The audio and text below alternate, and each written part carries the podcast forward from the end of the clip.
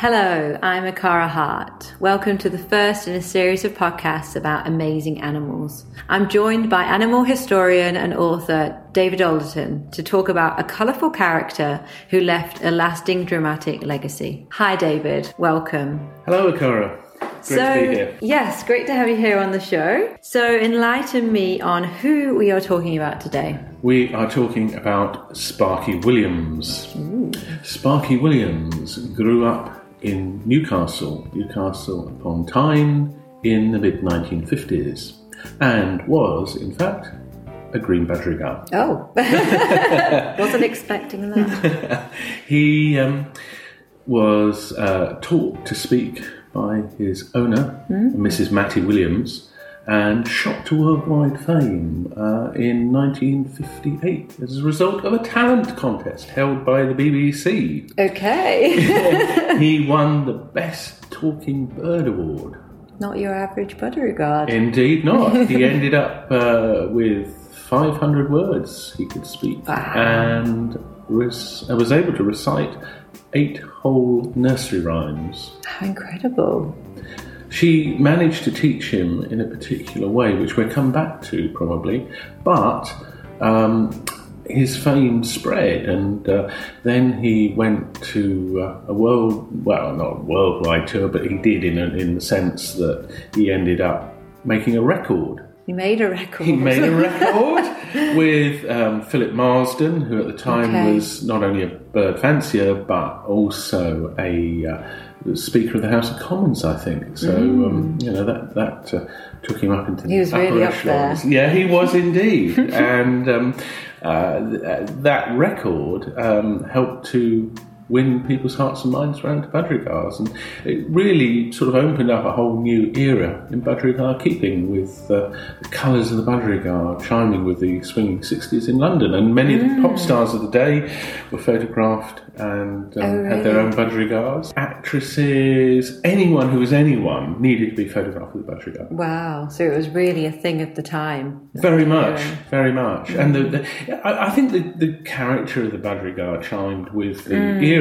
You know, chirpy, cheery, colourful. I guess, yeah, coming out of the the grey, you know, The war period, dismal war. Yeah, yeah. yeah, very much so. Bringing that joy and presence and, yeah, vibrancy. And But then after that, um, he only had a relatively short life, poor Sparkie. I mean, he, he as I say, he was hatched in 1954 and he died in 1962. oh, But he's still with us today in, in a couple of ways. Firstly, physically, because when he passed away, um, he was actually handed over uh, to a taxidermist and can be seen in uh, the Hancock Museum in his home City. of uh, Newcastle today. Okay. Um, and uh, his voice still lingers on in the BBC archives. and when they want a uh, talking bird of a budgerigar type, then they go and um, find Sparkie. So there's plenty of productions of all types that have had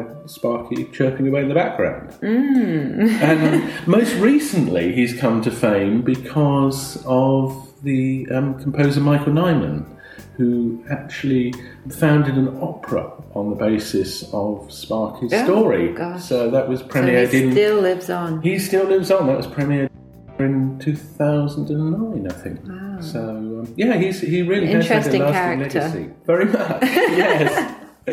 So if I wanted to get a young budgerigar to rival Sparkie, how would I start on that journey? On that journey, well, you would need to start with a young budgerigar between six and nine weeks old. The actual colour of a budgerigar doesn't determine uh, whether it will speak well or not. That's really down to you. There's this long-standing story that cockbirds will talk better than hens simply because they uh, are more chatty naturally. So there's this thought that you know, but um, I don't know that necessarily applies. It's actually down to you and the way you teach your budgerigar that makes a difference. You need to spend time every day and to have very clear diction and not to rush it. To, I mean, the way that um, Mattie Williams taught Sparkie was to break the nursery rhymes down into lines. So then she'd do one line and he'd pick that up, and then when he'd pick that up, she'd do that line followed by the next line. And so it built up. But he, I mean, he, he was exceptional. He did have a remarkable memory. I mean, Yeah, you know, to be able to put. Whole nursery rhymes, and not just one, but eight. I mean, it was absolutely phenomenal. Incredible intelligence Yeah. within a tiny bird. Yes, that's right. That's amazing.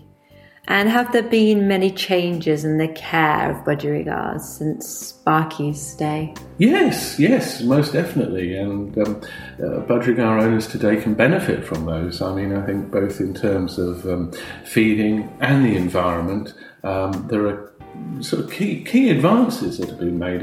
I mean, looking at the seed and the food side of things, I think um, the work that's been done at the Hagen Avicultural Research Institute, HARI, in, in Canada, has really transformed the way that not only budgerigars but other birds are being fed because they've come up with a way of actually getting vitamins, additional vitamins and minerals into the core, into the kernel of bird seed, and um, so with that, um, it's greatly improved the feeding value and helped to ensure budgerigars receive the nutrients that they need. Um, and the other thing is, is much more recent, in fact, because it's emerged that.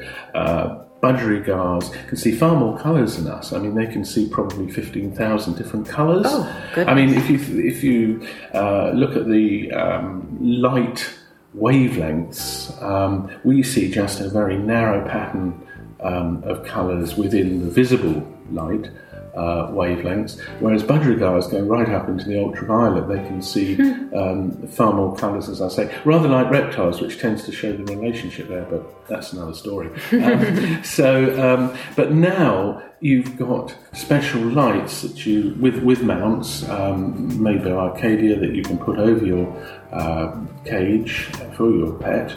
And not only does that help to mimic the natural effects of sunlight, which are beneficial, but it also means that the budgerigar is much better equipped to see the world in the colours that it normally would. Wow, they really are incredible creatures. They truly are. Well, thank you, David. And I hope that you will join us again soon for the next podcast in the Amazing Animal series. Thank you.